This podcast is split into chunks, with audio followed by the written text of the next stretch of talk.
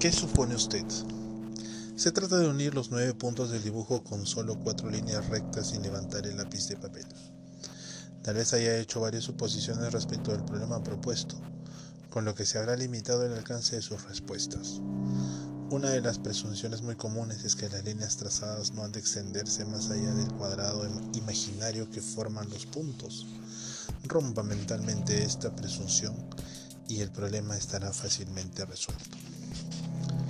Si ahora sigue suponiendo bien las cosas, podrá encontrar más soluciones. Presunción. Las líneas deben pasar por el centro de los puntos. No. Si trazas las líneas que rocen apenas los puntos, no necesitarás cuatro, sino tres líneas. Presunción. Las líneas han de ser delgadas. No. Conecte los puntos con un trazo grueso. Nunca se le pidió que fueran delgadas.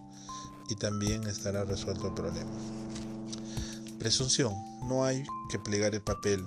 Otra presunción falsa, porque nunca se le pidió trazar las líneas sin plegar el papel. De modo que plieguelo de tal forma que le baste con una línea. Presunción. La hoja de papel ha de ser plana. ¿Por qué?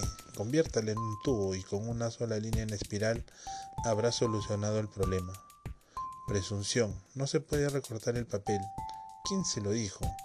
Recorte la hoja, haga un orificio en cada punto y estará conectado por el mismo lápiz.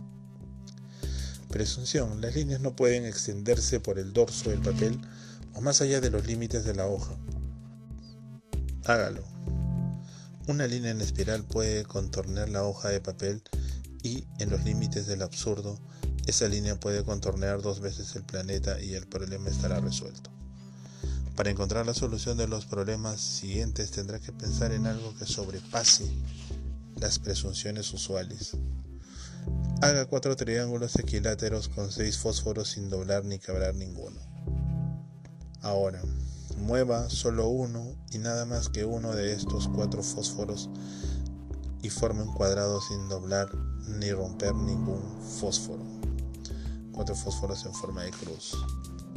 Ahora, Dos cuerdas de una seda muy valiosa cuelgan en el interior de un monasterio y un ladrón que es también acróbata se propone robar la mayor cantidad posible de esas cuerdas.